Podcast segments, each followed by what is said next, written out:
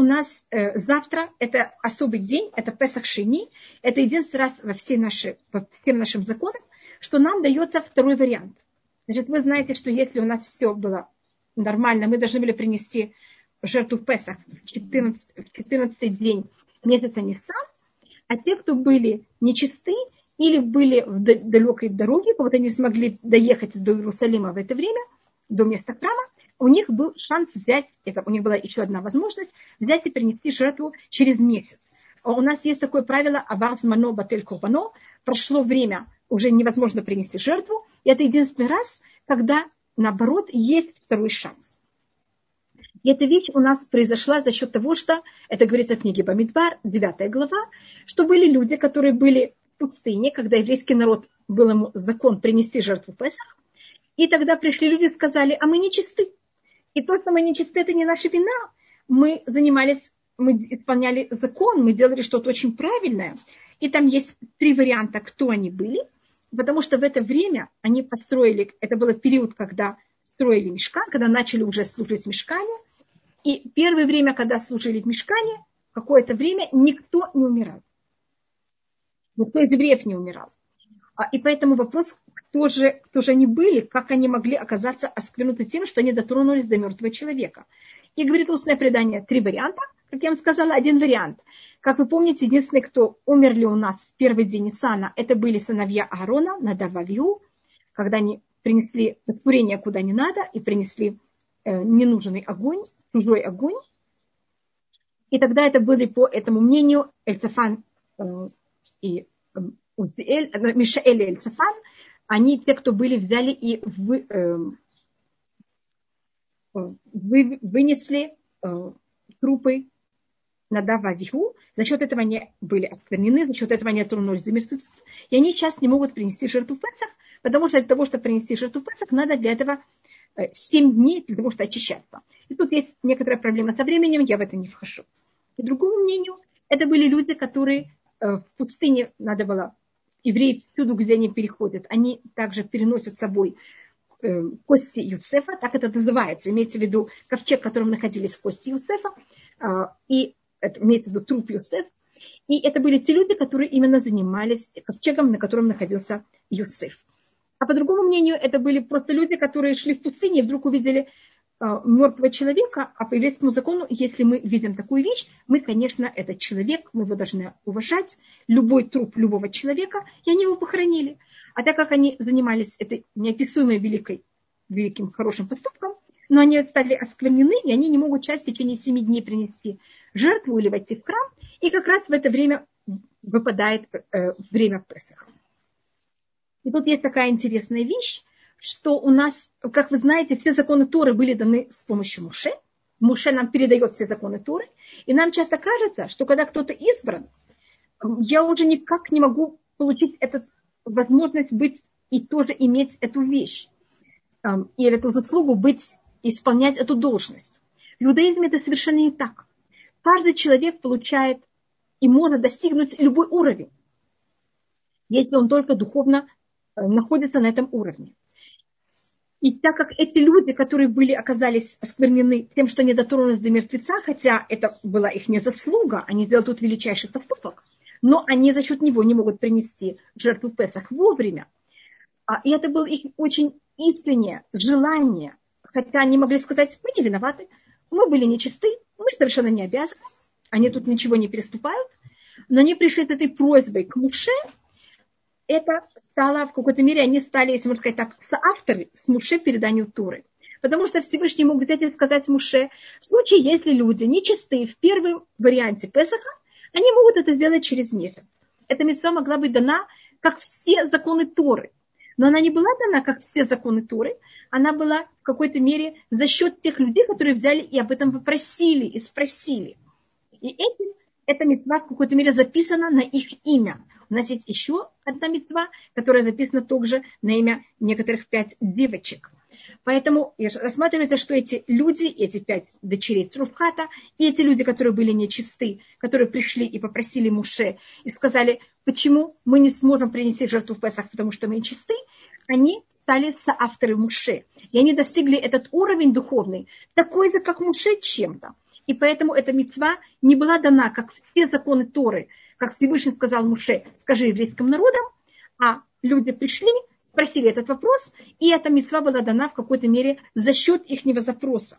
И этим они, как я вам говорю, достигли этот, вот эту такую особую вещь, что эта мицва в какой-то мере называется и написана на их имя. И тогда нам дана вот эта возможность. Песах Шени это только, мне кажется, мы уже говорили для единиц. Значит, если весь еврейский народ нечисто, тогда весь еврейский народ это делает в Песах в Нисан, в первый вариант. Это только единицы они могут делать в Песах Шени. Если в первый вариант они были нечисты только единицы. И мы, по-моему, говорили, что наш месяц, месяц Ияр, он месяц именно индивидуалов, поэтому также Песах Шени это именно для индивидуалов. То, что произошло в этот день, это будет как раз на завтра, это что? Это был последний раз, когда у нас была еда, которую мы взяли с собой из Египта. Еду, которую мы вынесли из Египта, нам хватило ровно на месяц. И этот был последний день, когда мы ели эту еду, вернее, даже в понедельник вечером. И утром, когда мы проснулись, все, у нас закончилась вся еда. И мы, конечно, начали роптать. И тогда у нас выпадает манна. Поэтому у нас также, еще немножко, это был также первый день после Песах Шени, когда выпал ман для еврейского народа. И мы тогда уже едим в течение следующих сорока лет ман. Ведь это тоже вещь, которая происходит у нас в этот месяц. И поэтому у нас есть такое понятие, что если мы что-то очень хотим, у нас есть очень большое желание к этому, у нас всегда есть возможность как-то взять и это достичь. Те люди, которые они для Песах Шени, это такой вариант для людей, которые были, это символика людей, которые исправляются, которые в первом варианте были нечисты. Нечистота это может быть физическая вещь, конечно, но и может быть и духовная.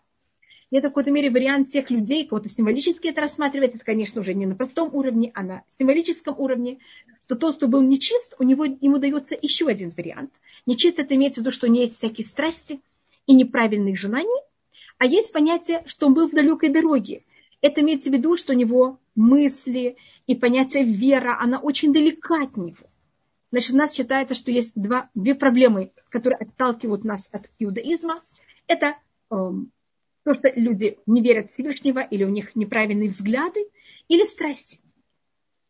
Страсти символизируются нечистотой, а далекая дорога – это символика отдаленности человека от духовности. И оба этих людей могут иметь еще один шанс. Это, если они не смогли в Песах еще прийти, иметь связь с еврейским народом и Всевышним, у них дается им еще один вариант, и это э, завтра, завтрашний день.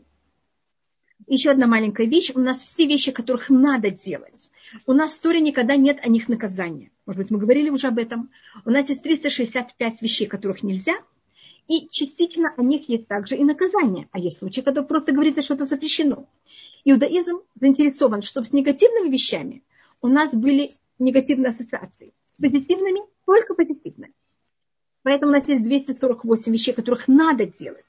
И о тех вещах, которых надо делать, говорится только награда. Если вы сделали эту хорошую вещь, у вас есть награда. Не сделали – сами потеряли то, что могли сделать. Вы могли сегодня прочитать Шма, и у вас есть заслуга, что вы читали Шма. Кто-то это не сделал, не имеет эту заслугу. А если кто-то своровал, за это есть наказание. Значит, о негативных вещах у нас есть наказание, а о позитивных есть только награда. А просто если человек не сделал позитивную вещь, у него его наказание, это что он не имеет эту великую заслугу, этого плюса. Кроме двух вещей. Это обрезание и жертва Песах. Это две вещи, которых они обязательны. Это вещи, которых надо сделать обрезание. И надо принести жертву Песах в четырнадцатого Ниссана. И если кто-то это не сделал, на это есть наказание. И так, так как эти две вещи, они основа нашей веры. И основа понятия иудаизма. Вы знаете, что человек, который делает гиюр, он берет и делает обрезание, если это мужчина. Евреи, когда вышли из Египта, они имели заслугу выйти из Египта за счет того, что они принесли этого барашка или козленка, что это была символика ихнего, того, что они прекращают э, веру в идолопоклонство, и также они должны были сделать обрезание. Так это наше, э, то, что человек становится евреем. И так как эти две вещи, они позитивные, то, что надо делать, и на них есть наказание, поэтому у нас для них также есть второй шанс. Потому что, если вы не сделали, вам дается еще один вариант взять это и сделать это позже. Потому что это настолько важные две вещи и основа нашей, нашего понятия как евреи. Человек, который не сделал обрезание, когда ему было, вернее, ему не сделали обрезание, когда ему было восемь дней, у него есть, как вы знаете, возможность всей своей жизни также это взять и восстановить в любой момент. А жертву Песах, если не первый вариант, можно также второй. И жертва Песах в месяц Ияр, она именно символика того, кто исправляется. Тот, кто не мог в первый вариант, и он это делает второй. И это понятно того, что мы всегда можем в иудаизме все исправить. И даже если было что-то не сделано, и были какие-то ошибки, у нас есть эта возможность все исправить, все восстановить. И даже рассматривается, что люди, которые исправляют, они находятся даже на более духовном, высоком уровне, чем э, те, которых не, не было у них этого испытания и этой, этого сложного пути взять и исправляться. Сейчас технически, какие у нас были законы, обычаи, которые у нас есть сейчас, это просто завтра мы едим кусочек мацы. Если кто-то не хочет, может не есть. Это совершенно не обязательно, это такой обычай. И то, что мы не делаем завтра, это у нас мы не постимся, мы не... Если кто-то из-за чего-то хочет, принято, что не постятся в этот день, не говорят о ханун, у нас такой полупраздничный день. Конечно, работать можно, можно совершенно все делать. Это только в какой-то мере только что у нас нет никаких понятий траура и каких-то неприятных вещей мы не делаем в этот день. Когда был храм, тот, кто не смог принести Песах в первый, в первый вариант, это то, что было у нас месяц назад, он это делал э, завтра. Не надо было убирать всю квартиру. Вся квартира могла оставаться с, со всем квасным, с камецом, как это нормальное понятие. Только стол, на котором ели жертву Песах, э, там надо было его приготовить как по-настоящему на Песах. И делали весь Леля Седа, там горечь, э, также маца, э, также э, жертва Песах, она запекалась. Это все ели вместе. Э, э, и на завтра можно было есть трапезу уже как с хлебом и со всем. Это только было на один день, на один вечер даже более точно. И, как я вам говорю, не надо было весь дом убирать, только то место, где ели жертву Песах. Так это у нас немножко про Песах Шини, то, что мы рассмотрели. И, может быть, еще одна маленькая вещь. Почему есть такая вещь? Потому что вы знаете, что у нас перед Песахом есть месяц Адаала, и как раз следующий у нас будет високосный год. А когда у нас високосный год, у нас Адар вместо одного месяца, он два. И тогда как будто то, что могло быть месяц Нисан, он как будто бы месяц, и, э, он еще месяц Адар, а то, что мог быть месяц Нисан, он месяц Ияр, у нас как будто все сдвигается. И поэтому как будто эти два месяца, у них есть вот эта возможность, вот месяц может быть другой, а другой может быть э, следующий.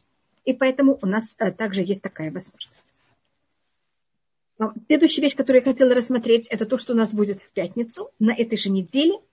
И это у нас всегда э, Песах Шини и э, Лаг ба-Омер, они всегда в той же самой неделе, в неделе, которая у нас рассматривается по неделям, которых мы сейчас считаем сорок девять дней Омера.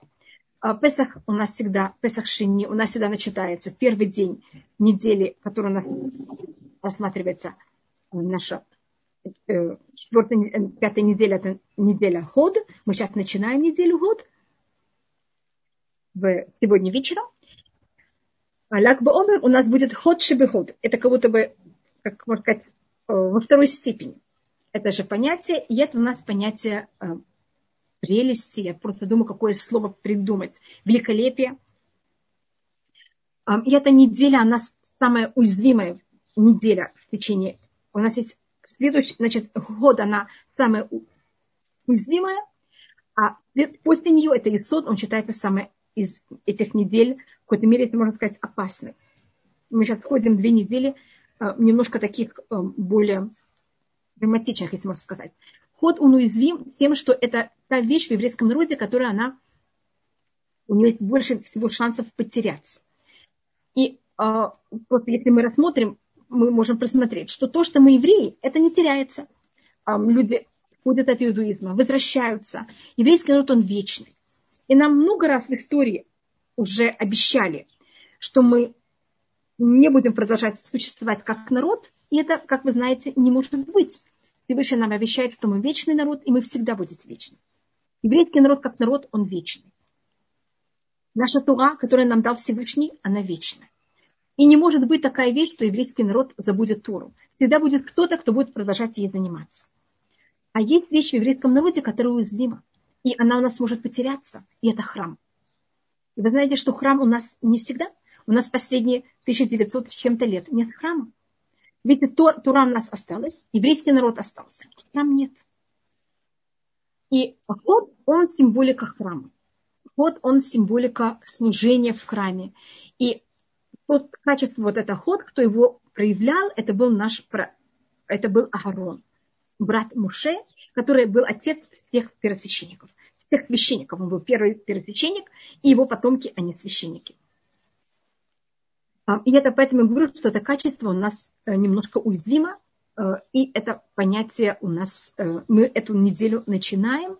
Это понятие, которое связано с великолепием, с красотой. Красота – это вещь, которая очень привлекает людей, может нас оттолкнуть от иудаизма, может нас привлечь к иудаизму.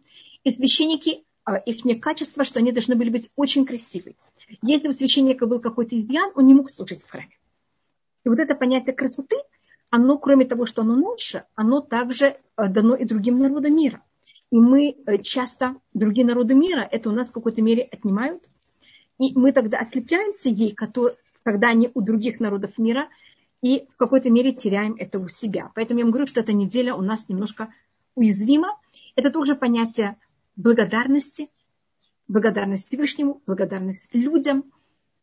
Уметь быть благодарными, видеть все хорошее, что есть в мире. И мне кажется, это тоже уязвимо.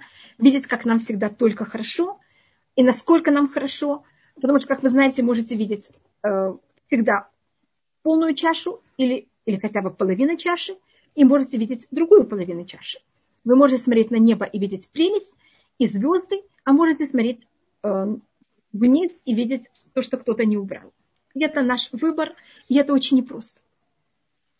И поэтому у нас эта неделя, она духовно уязвима. Следующая неделя, она физически немножко опасна. И, но это мы будем говорить в следующей неделе. Если вы там решаете прыгать с парашюта или делать какие-то более опасные вещи, желательно не эту ближайшую неделю, а следующую. Если можно это сдвинуть на позже и не делать очень опасные вещи в неделе, которая будет после этой. Сейчас я рассмотрю немножко Лаг ба-Омер. Мне кажется, мы уже говорили, что у нас э, Лаг ба-Омер, точный перевод, это тридцать третий день. Ла, ламед это тридцать, гимель это три. Значит, это тридцать третий день Омера. А, он выпадает на восемнадцатый день месяца Ияв. И какая, какая символика этого, этой цифры тридцать три? И в этом есть несколько понятий. Мне кажется, одну я рассмотрела, что до Лаг ба-Омера у нас проходит тридцать два дня. тридцать два в иудаизме, если я перевожу это на буквы, это слово сердце, это лев, ламед бет это сердце. тридцать три, а, а, тогда у нас остается сорок девять минус тридцать два, у вас остается семнадцать, а гематрия слова семнадцать это тов, это хорошо, тет это девять, вав это шесть, девять плюс шесть это вам даст пятнадцать, и бет, тов заканчивается словом, буквом бет, бет это два, у вас получится семнадцать. Это символика того, что главное понятие, и поэтому специально Лаг ба-Омер делит э, Сфират ха-Омер, эти сорок девять дней на до него и после него, то это понятие, что тут этих сорок девять дней, это дойти до того, что в нас у всех было хорошее сердце. Может, то, что Всевышний хочет, и для чего нам даны эти сорок девять дней, это работать именно над нашими качествами, не на наше исполнение законов, а именно на нашем сердце. И то, что Всевышний от нас хочет, это хорошее сердце. И приготовление к дарованию Торы – это исправить наш характер и наши черты характера. Исправить имеется в виду повернуть все в позитивную сторону. И это то, что называется лефтов – хорошее сердце. Если вы еще заметите, у нас сорок девять дней, я это рассматриваю, я видела несколько комментариев, что когда мы рассматриваем время, оно у нас все время делится на три. У нас всегда есть... Скажем, если мы возьмем даже жизнь человека, если мы его поделим, скажем, я не знаю, какую цифру вы хотите, там девяносто, скажем. Человек живет девяносто лет. Первые тридцать лет он набирает силу. Значит, я взяла девяносто, поделила на три. Первая треть жизни человека – это он набирает опыт, он набирает знания, набирает силы, набирает разум. Мы все время растем. Когда мы доходим до двадцати-тридцати лет, мы доходим до нашего, в какой-то мере, расцвета.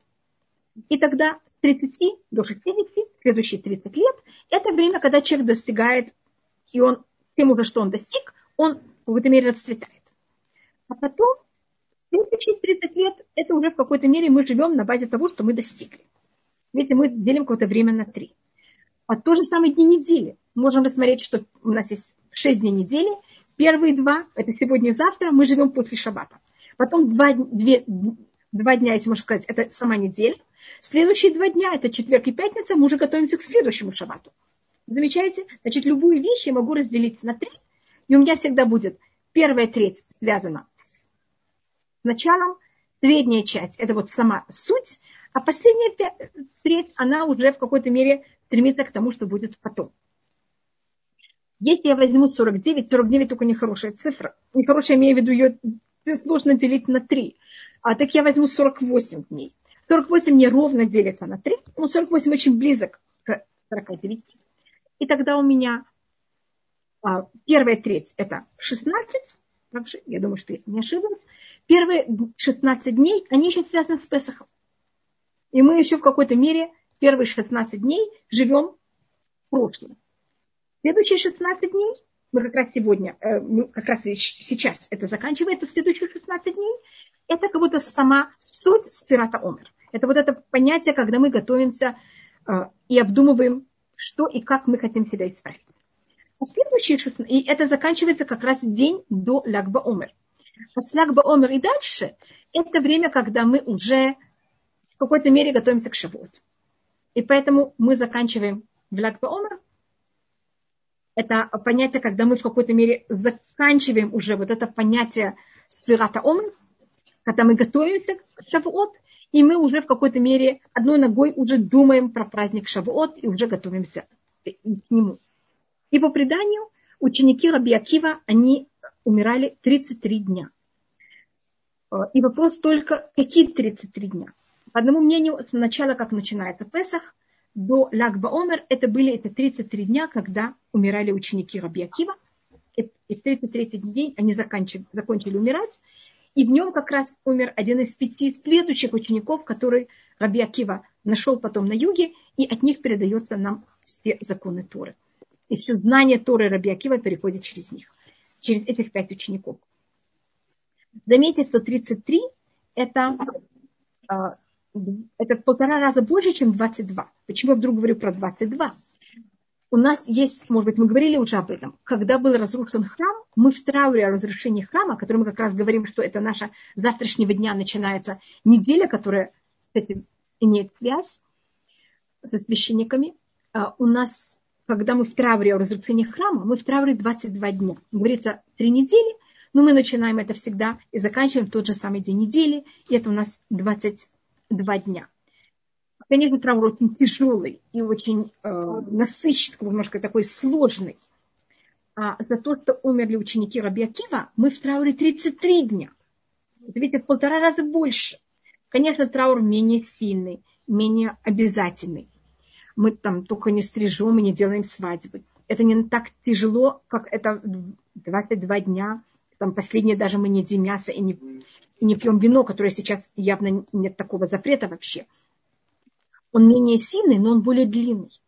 Потому что за счет того, что умерли двадцать четыре тысячи учеников Раби Акива, мы очень много потеряли. Мы очень большую часть Торы потеряли. Вы понимаете, что бы было бы, если нам передавали бы следующему поколению двадцать четыре тысячи учеников Раби Акива, а конечно, то, что передали нам на следующее поколение Торы, это были пять учеников Раби Акива. Это, конечно, намного меньше. Мы говорили, Тора вечно, она будет всегда передана, но есть случаи, когда она может быть передана более обширно, есть случаи, когда она будет передана более сжато. И так как мы очень какую-то большую часть Торы, она у нас в какой-то мере сжалась, и мы получили, в какой-то мере она была передана намного меньше, видите, что у нас траур намного длиннее. Потому что мы духовность оплакиваем намного более, чем физические понятия. Храм, конечно, имел также очень много духовности, но и было в нем тоже что-то очень конкретное. И поэтому у нас траур, конечно, много тяжелее, но короче. И вот эта цифра тридцать три, она у нас повторяется много раз. Значит, мы рассмотрели, что тридцать три это может быть как деление, это также вот это понятие, которое мы рассмотрели, что это одна треть, которую мы уже, видите, с Лаг ба-Омер мы уже видим, Шавуот. У нас рассматривается, что святость Песаха, она в какой-то мере доходит до вот Лаг ба-Омера. Даже она в какой-то мере очень распространяется первых шестнадцать дней, но все-таки до месяца окончания Песах Шени еще есть у нас какое-то влияние э, Песаха.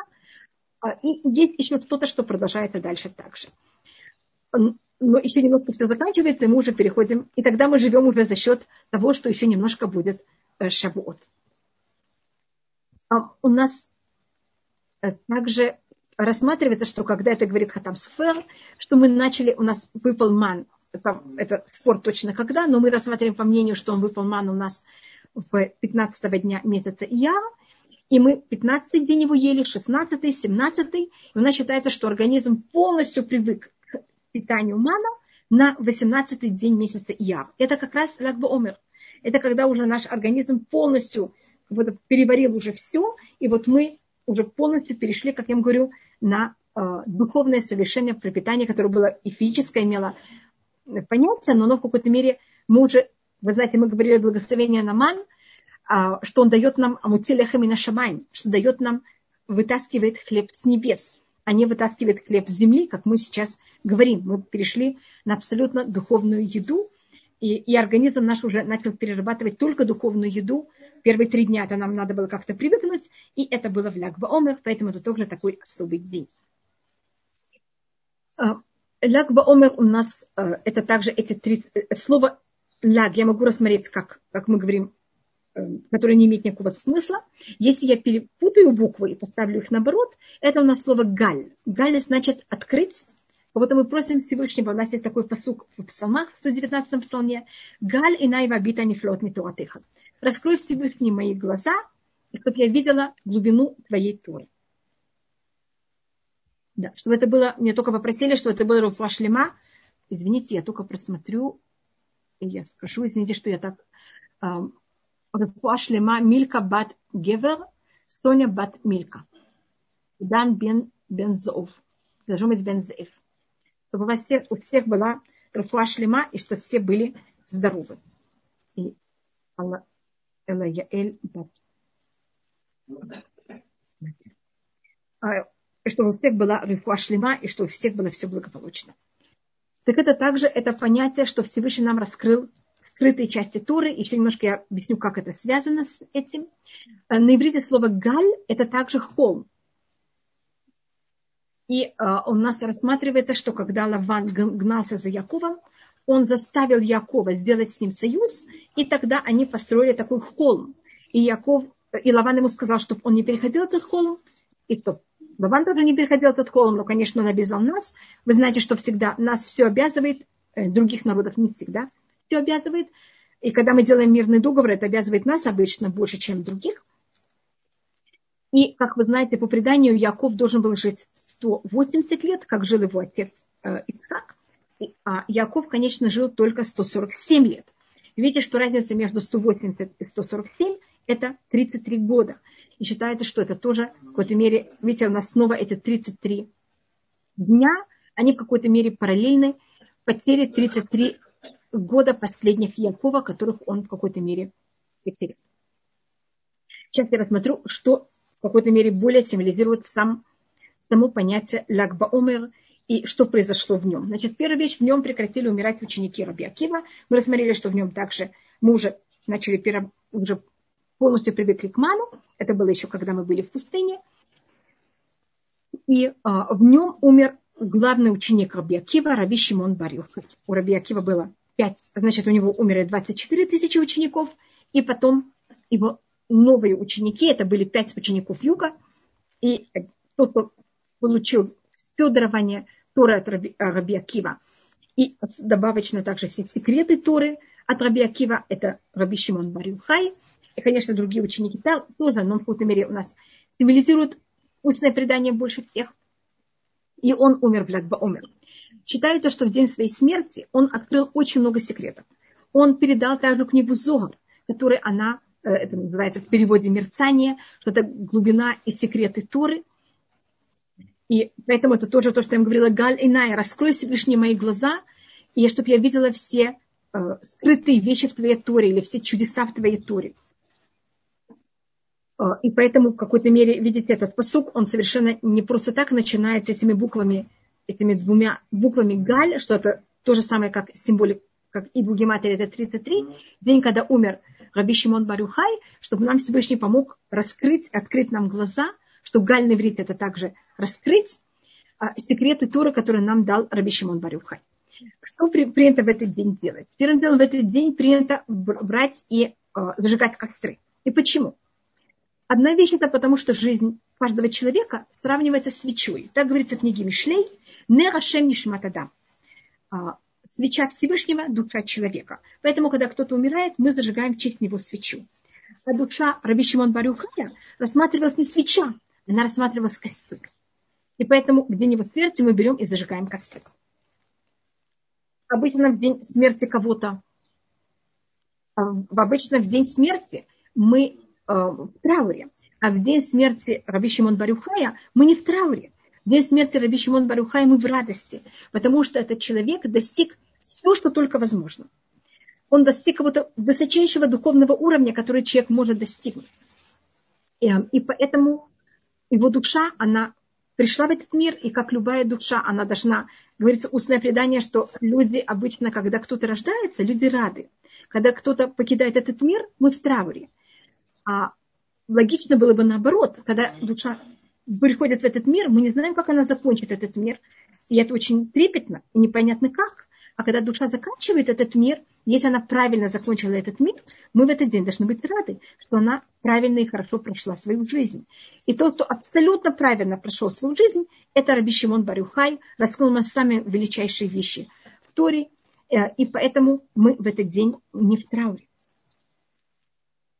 И а, также был такой обычай, что в этот день брали и играли в лук, а, потому что на иврите лук и радуга – это то же самое слово, это кешет.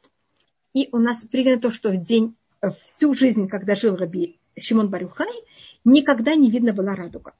А когда видна радуга, это в какой-то мере напоминает нам о потопе. После потопа Всевышний взял и сделал союз с миром, показал нам радугу, что больше никогда не будет потопа. И каждый раз, когда мы видим радугу, это понятие того, что теоретически должен быть в этом поколении потоп, но Всевышний его не приводит только потому, что был союз о том, что больше не будет потопа. А поколение Раби Шимон бар Йохая никогда не была радуга. Значит, было состояние того, что никогда не было возможности, и люди дошли в этом поколении до того, что невозможно было бы быть, что был потоп. Люди были очень правильные, и это была заслуга Раби Шимон бар Йохая. Поэтому было также принято э, играть в... в лук в этот день. И немножко я рассмотрю о жизни Раби Шимон бар Йохая. Еще то, что принято, это есть, кто едет на могилу Раби Шимон бар Йохая. И есть, у нас есть также песни, которые поют, которые были написаны в честь него, когда мы находимся рядом с костром. И жители Иерусалима, у них был обычай, что они идут на могилу Шимона Цадик, которые находятся в Иерусалиме. Поэтому это тоже такая возможность. Это два варианта, куда вы можете поехать или пойти. И можно просто это сделать у себя дома также. Если вы не можете зажечь костер, можете просто зажечь свечу в честь жизни Раби, души Раби Шимон бар Йохая. И, может быть, я немножко расскажу о нем. Значит, он, у нас есть два подхода, как мы можем рассматривать мир.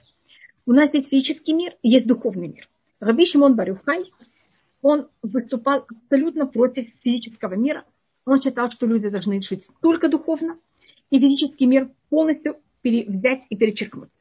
И особенно то, что символизирует в мире физический мир и развитие физического мира, его пользование, его и расширение, это у нас римская культура. И, как вы знаете, Рим, он строил дороги, строил бани. И сейчас тоже западная культура, если мы говорим о всевозможных удобств, которые у нас есть в мире, они за счет западной культуры, электричество, компьютер, то, что мы можем с вами говорить по Zoom. Это все достижение западной культуры. И вопрос, как к ней относиться. И тогда рассказывается, что был спор, значит, сидели три мудреца, и они говорили о том, что происходит. И начался разговор о Риме. И один из них сказал: посмотрите, какой хороший Рим, как он развивает мир. Он нам строит дороги, бани, ванны. И тогда Раби Шимон Бар Йохай сказал: все, что они делают, они делают только во имя себя. Значит, он выступил очень резко против них, а третий молчал. Конечно, эти слова дошли до римлян, и они, конечно, одного, того, кто хвалил Рим, они его благодарили. Тот, кто молчал, они его немножко наказали, мучили то, что говорится, а Раби Шимон бар Йохай ему вынесли смертный приговор. И он тогда скрывался вместе со своим сыном Элазаром. Сначала они скрывались недалеко от дома, и жена его приносила ему еду. Они потом боялись, что их выслежат, будет слежка, и так может, могут их найти. Они тогда убежали, нашли пещеру, жили в пещере, когда Всевышний сделал им чудо, что было рожковое дерево выросло рядом с ними, и источник, и они в какой-то мере все время занимались историей в этой пещере, и даже не пользовались одеждой. У них кого-то, они только ее одевали там в какие-то моменты, а так брали и покрывали себя, закапывали себя в землю, в песок, и так занимались Торой. Значит, вот совершенно в первоначальном уровне, без никакой развития физического мира. Пользоваться миром физически, как он есть. И на иврите это рожковое дерево называется эцхаувим. Хаов на иврите значит от слова разрушение. Если вы ели когда-то рожковое дерево, оно очень, оно в какой-то мере достаточно сладкое, но оно просто что-то напоминающее мне хотя бы, как вот тюбики, когда люди летят в космос, оно в которой почти без жидкости. Оно очень сжатое. Там в какой-то мере э, это, значит, не как яблоко, в котором есть также э, какая-то влага, она очень сухая. Где-то в какой-то мере вы едите очень немножко этих рожковых плодов и получаете максимально количество энергии, которое вам надо. И, значит, это понятие того, что можно жить на самом минимуме и вообще не иметь никакого удовольствия или никак не пользоваться развитием мира. А потом они узнают, и так они доходят до величайших секретов Торы. И отказываются полностью от развития мира, который тогда развивает Рим. И через какое-то время погибает, умирает император. Время, когда умирал император, все выходили по амнистии, и тогда они в какой-то мере больше не должны скрываться и могут выйти.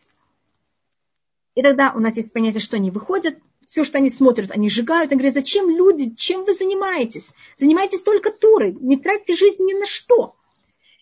Даже Раби Шимон бар Йохай тогда сказал: зачем людям надо, почему есть у человека только один род? Как можно тем же ртом говорить слова Торы и тем же ртом говорить там о житейских вещей? Всевышний почему-то не сотворил два рта.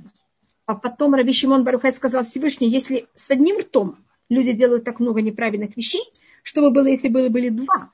И тогда он в какой-то мере понимает, что э, решает, что да, Всевышний, конечно, ты прав, что ты сотворил только один род э, людям. Пока Раби Шимон бар Йохай, э, это в пятницу, он видит одного еврея, который бежит с двумя э, миртами. Как вы знаете, мирта – это вещь, которую невозможно есть. От него нет никакого удовольствия. И он спрашивает: нечего тебе ничего делать в пятницу перед шаббатом. Можно заниматься Торой. Зачем тебе нужны эти два, две мирты? И этот еврей ему говорит: мне нужны эти две мирты. Я хочу этим украсить мой стол для шаббата. И почему мне нужно два? Один книга тоже называется шамох, другой книга захор. Значит, как вы знаете, в шаббат у нас есть два понятия. Мы должны помнить шаббат, мы должны охранять шаббат. И поэтому мне нужно две мирты, чтобы у меня были как будто эти два понятия одновременно.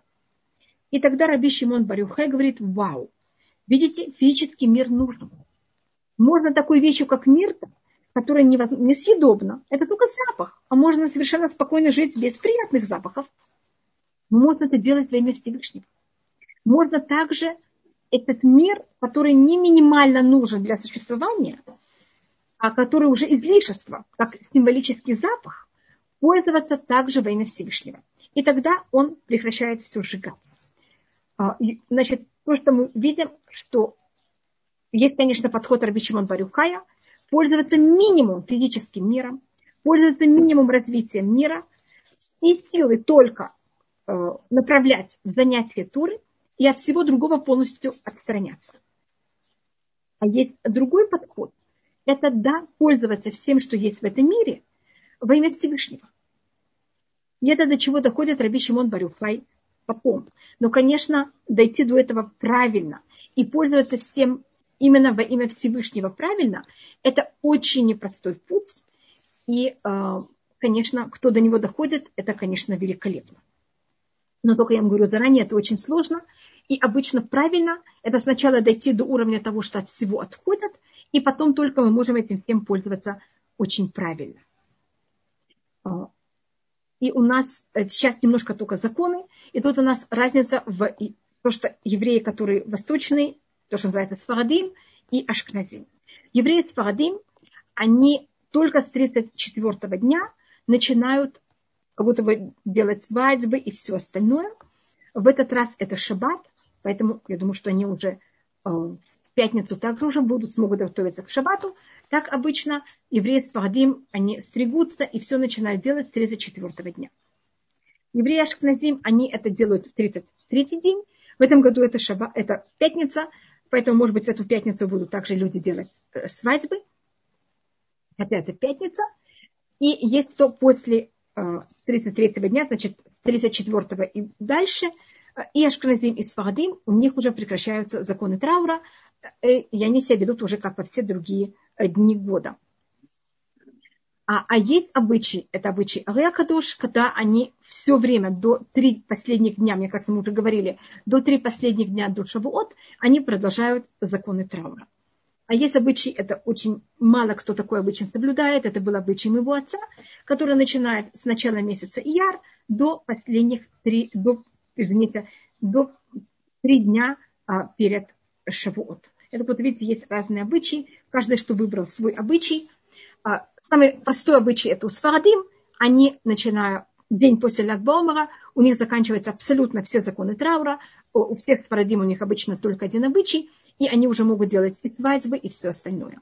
А у ашкеназим, как вы видите, есть три обычая, и каждый, что выбрал тот обычай, который для него правильный, и так себя вел в течение всего этого времени. Так это у нас то, что я хотела немножко рассмотреть. Если есть какие-то вопросы, перед тем, как мы перейдем еще на что-то, пожалуйста. Да, Рабанит Хамад, есть вопросы. Как вы думаете, Рабанит, какими мы были бы, получив Тору от всех учеников Раби Акивы? Возможно, мы все бы знали Зоар. И не только. Говорится, что у нас бы также э, и у нас возможность понятия глубины Торы были бы совершенно другие. Зоар – это то, что передал нас как раз Раби Шимон бар Йохай. Но были еще другие стороны Торы, объяснения и комментарии, исполнения законов, которые были бы для нас более доступны, более понятны, и мы бы знали намного больше. А Зоар – это именно то, что нам передал Раби Шимон бар Йохай. И считается, что душа Раби Шимон бар Йохая, она была очень, это очень высочайшая душа, она была в какой-то мере, если можно назвать ее чуть ли не в плен, как я могу сказать, когда душа была в плену, так правильно сказать. Извините, что я не знаю, как точно спрягать слова. И говорится, что когда Муше поднялся на гору Синай, он, это говорится в шестьдесят восьмом псалме, там говорится «Шавита Шеви», ты взял в плен, в плен. Как будто Муше от ангелов взял какие-то вещи в плен, когда он сошел с горы. И вот это слово на иврите «взять в плен» – это «шеви». А если я это беру, это третьи буквы «шин бет юд», и я их рассматриваю как аббревиатура, это у меня будет аббревиатура имени Раби Шимон бар Йохай. Шимон бар Йохай, Шимон сын Юхая, Ше, Б, И, Юха это И, это будет вот это слово эм, плен. Значит, душа Раби Акива, э, душа Раби Шимон бар Йохай, как и душа Раби Акива. А это у нас есть души, которых они были первоначально в еврейском народе, а были души, которые были в очень потом непростом месте и были в очень тяжелом плену, и это было очень непросто их взять, освободить и дать их еврейскому народу. Значит, когда это у нас наша работа все время, все наши жизни, есть люди, которые они рождаются уже в плюсе, а есть души, которые наоборот рождаются в минусе, и они должны как-то войти в еврейский народ. Мы должны им помочь как-то войти в еврейский народ. И считается, что Муше, когда он зашел на гору Синай, он тогда в какой-то мере освободил душу Раби Шимон бар Йохая, которая потом вошла в еврейский народ, но она не первоначально была наша. Это была не, не, очень, не очень простая битва, понимаете, чтобы эта духовная сила вошла в еврейский народ и была раскрыта внутри еврейского народа. Как у нас есть еще образ? Да, Раб есть еще. Скажите, пожалуйста, можно, можно ли зажигать в йорцет праведника любую свечу или только суточную? Можно любую. Как понять, насколько высока у меня душа? Первым делом это насколько вам хочется нехорошие вещи. Значит, великие люди, им очень много хочется. Чем я более маленькая, мне хочется и плохого меньше, и хорошего меньше. А великим людям им всего хочется очень много. Им и минусы хочется очень много, и плюсы хочется очень много. Поэтому они могут взять и потянуться и в плюсы очень сильно, и в минусы очень сильно. Mm-hmm. А маленьким, а маленьким во всем. Еще вопрос пришел ко мне в чат. У меня вопрос. Как выбрать свой обычай? Нужно ли идти за обычаем мужа? Конечно. Самое простое. Если у вас есть муж, это очень простая вещь. Что он выбрал, этот обычай вы соблюдаете. И он просто ваш абсолютно. Угу. Следующий вопрос. Скажите, пожалуйста, что нежелательно делать в эти две недели? Значит, в неделю, год никаких ограничений. Это только надо понять, что надо быть очень осторожным. Поэтому, видите, Раби Шимон бар Йохай, он был тот, я только начала об этой неделе и не закончила, он был тот, который полностью отстранялся от красоты. Великолепие красоты, то, что символизирует западная культура. Вы знаете, что храм – это была одна из э, шедевров искусства. Э, говорится, что кто не видел второй храм, не видел вообще ничего прекрасного и красивого. И искусство в еврейском народе, оно проявлялось именно в храме. Там были... Э, Ковчег Завета, на котором были крувим, это же тоже какое-то проявление искусства. Бецалель, который там делал и строил все, что было в Мишкане, или потом Шломо и Хирам, которые строили первый храм. Это все было искусство. В иудаизме прелесть и красота, она проявлялась в храме. То, что у нас сейчас немножко осталось, это синагоги. Если вы входите обычно, самые красивые места именно в плане религии, где мы как-то вкладываем и пользуемся искусством, это синагоги, это вещи, которые связаны с исполнением законов. Но у нас сейчас это достаточно мало. Когда был храм, там это очень сильно проявлялось. Раби Шимон бар Йохай, когда это уже после разрушения храма, и когда римская культура, западная культура, как будто забирает себе всю эту красоту, это то, что одно из понятий разрушения храма Рим, Римом, это то, что это наша вся красота сейчас падает в плен западной культуре. И они в какой-то мере это все проявляют и забирают это от нас, и тогда Раби Шимон бар Йохай от этого отказывается полностью. Это один подход, а другой, наоборот, этим пользоваться правильно. И вот понятие «наше отношение к красоте» – это вот эта неделя. Мы ей пользуемся во имя Всевышнего, или это очень опасная вещь, она нас засасывает, и люди идут за этой красотой вне, э, и пользуются ей в неправильной форме, э, преклоняются ей или э, преклоняются к тому, что, к этому искусству, когда оно не во имя Всевышнего или даже в какой-то мере против. Извините, что я говорю такую фразу, но вы знаете, красотой – это нейтральная вещь, и вы ей можете пользоваться, как вы хотите. И в какую сторону вы хотите ее направить, так вы можете ей пользоваться. И, как мы сказали, то, что людей очень привлекает, и это, вот это вот понятие, как ей пользоваться. А Раби Шимон бар Йохай сначала от него полностью отказался, а потом, когда он видел эту, эти мирты, что-то вот символика такой пользования этой красотой или запахом, тем, что кто-то не обязательно в правильной форме, он тогда в какой-то мере также перешел на другую. И рассматривается, что да, есть место в этом мире также, даже когда нет храма, пользоваться этой красотой также.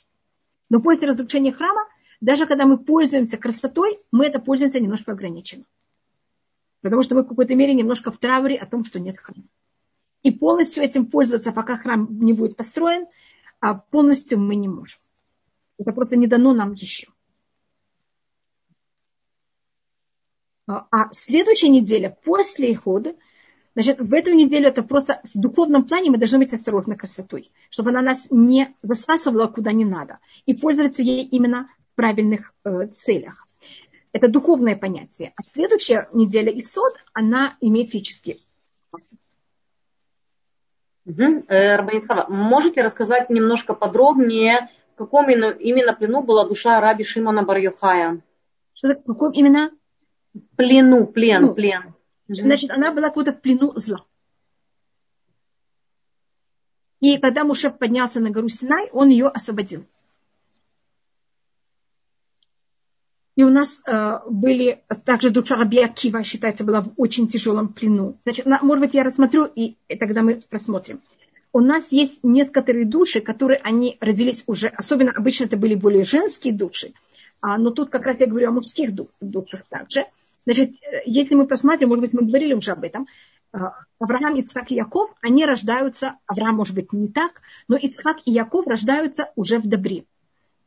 Авра... Ицхак сын Авраама и Сары, Яков сын Ревка и Ицхака, а Ревка, она рождается в зле, она влажда... рождается в доме Бетуэля. Ее Элиэзер, раб Авраама, должен освобождать.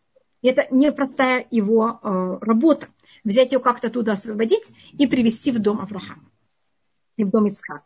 Рахель и Леа тоже рождаются в зле, и Яков работает очень тяжелую работу у Лавана, пока он эти две души освобождает, и они входят в еврейский народ. А то же самое в Мегилат Рут.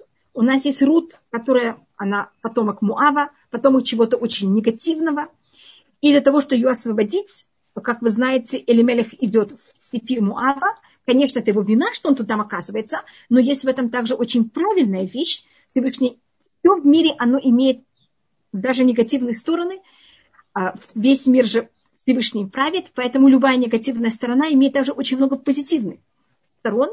А только что бы было бы, если бы Элимелех не пошел в степь Моава, это уже, это уже другой путь, что бы Всевышний тогда сделал. Я не вхожу в это.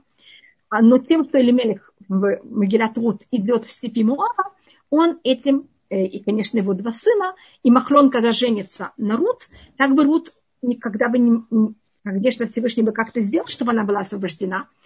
Но так это было через эту семью, что они приходят в Муав, Рут выходит замуж за Махлона, и этим входит в еврейский народ, и этим освобождается от Муава. Но для того, чтобы освободиться, Элимелех и его сыновья, они умирают в Муаве. Это рассматривает Урахаим, что у нас есть, видите, эти души этих женщин, они были в какой-то мере закаблены в зле, и надо было их как-то освободить. Это была не очень, легкий, не очень легкая вещь. И те, кто должны были это освобождать, должны были очень тяжело... Они страдали или должны были тяжело работать, чтобы эти души взять и освободить. У нас есть также душа Раби Меира, душа Раби э, Акивы, Шмая Вафтальон и душа Раби Шимон бар Йохай. Я тут перечисливаю души, которых мы знаем. Тех людей, которые были, находились в зле, и они, и Рабби Ханина бен Традион также, и они освобождались. И прошло достаточно долгое время, пока они, значит, считается, что когда Всевышний сотворил мир, некоторые души, он, уже было решение, что они родят, будут рождены в позитивном мире, а есть души, которые первоначально было решено, что они такие великие, и для них быть уже в добре, это как-то будет для них очень просто. Это когда вы занимаетесь спортом, если у вас мышцы уже очень развиты, вы же должны еще какие-то гири или что-то накладывать, чтобы вы по-настоящему могли это проявить. И поэтому эти души, они рождаются в очень тяжелых местах, и они должны пройти очень большой путь, чтобы оказаться в добре. Но так как они величайшие души, для них это в какой-то мере такой же путь, как кто-то другой, который родился в добре и, и остается в нем. И Раби Шимон бар Йохай – это одно из этих душ, который, когда Моше, поэтому у нас это рассматривали, что он взял это, этот плен. Значит, и считается, что когда Моше взял этот плен, потом, когда мы сделали, сделали золотой телец, это снова у нас потерялось, потом мы снова это как-то восстановили себе. И это была такая, если можно сказать, духовная битва. Кто эти души получит, и как они у нас окажутся, и, как они, и в какой момент они будут проявляться. И вот Раби Шимон бар Йохай, как видите, это тоже был очень тяжелый путь, пока он у нас оказывается.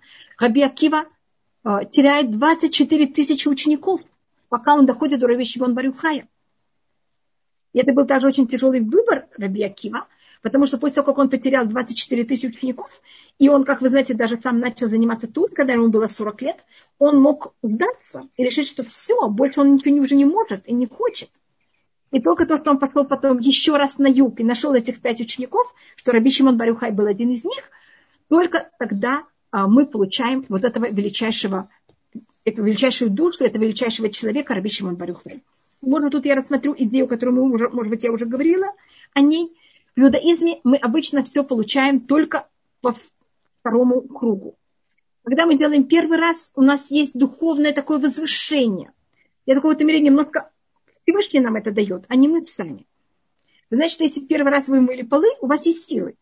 А если вы только вымыли полы, кто-то вам их спачкал, их, и вам надо второй раз мыть полы, а через там, полчаса или пятнадцать минут, это очень тяжело. И это...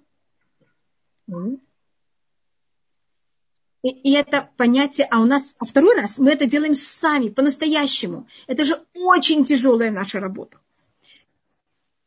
И а, у нас точно так же дарование Торы. Вы знаете, что первые скрижали, они были даны громом, молнией. Весь еврейский народ стоит вокруг, и они ломаются. И потом уже приходится подняться еще раз сорок дней. Вы знаете, как это было тяжело? Первый раз это было наоборот, вздох, вдохновение такое. Второй раз, это надо было второй, потом третий раз. И когда Моше получает вторые скрижали, нет никого вокруг. А до этого весь еврейский народ. Нет грома, нет молнии, все тихо. Но вторые скрижали остались на вечность. То же самое, мы потом будем рассматривать Мегилат Рут, это рождение царя Давида. Боаз по преданию женится первый раз, у него рождаются шестьдесят детей. Он всех женит, и они все умирают. Рут выходит замуж за Махлёна, и он умирает. Если они оба бы не пошли, для них, особенно для Боаза, это был героический поступок еще раз решиться на брак. После того, как он потерял шестьдесят детей, он даже не хотел думать о браке. И если бы Боаз не пошел на этот второй брак, не родился бы, конечно, царь Давид. И, как вы понимаете, на втором браке Рут и на втором браке Боаза, их не общий брак, это был очень убогий брак. Там было еле десять людей. Но от него происходит, конечно, царь Давид. И то же самое устное предание, Раби Акива, который он символика устного предания, он в сорок лет начинает заниматься. Достигает уровень, что у него двадцать четыре тысячи учеников. И они погибают. И потом пойти еще раз и начать все заново. Вы знаете, как это тяжело? И вместо двадцати четырёх тысяч учеников у него пять. И от этих пяти все продолжается. Как видите, у нас все только от второго раза. Потому что второй раз – это письменная Тора, это устная Тора, это царь Давид. Потому что второй раз – это мы по-настоящему. Мы доказываем, что это мы хотим, а не вот это вдохновение, которое нам дает Всевышний. Поэтому если с первого раза что-то не получается, не переживайте, надо только попробовать еще раз. И со второго раза Безрат Ашем все получится у всех. Если есть еще какие-то вопросы, пожалуйста. Да, это тоже символика Лагбаомер. Много-много вопросов. Следующий пожалуйста. Вопрос это про вопрос. Слышал мнение, что второй храм больше был как памятник, памятник первому храму. Да. Скажите, пожалуйста, если воля великого человека, тогда объяснить, что э, больше страстей. То, объяснить, я не слышу вас, вы мне пропадаете. Извините. А, скажите, пожалуйста, если у более великого человека больше страстей, то как тогда объяснить, что у праведника нет никакого влечения к тому, что отклоняет его от служения Творцу? Это его тяжелейшая работа. Окей. Шалом, у вас есть традиция? Одну минуту, извините, извините, извините, я только вас не слышала, я могу сказать. У нас есть предание. Чем человек выше, тем его плохое начало выше.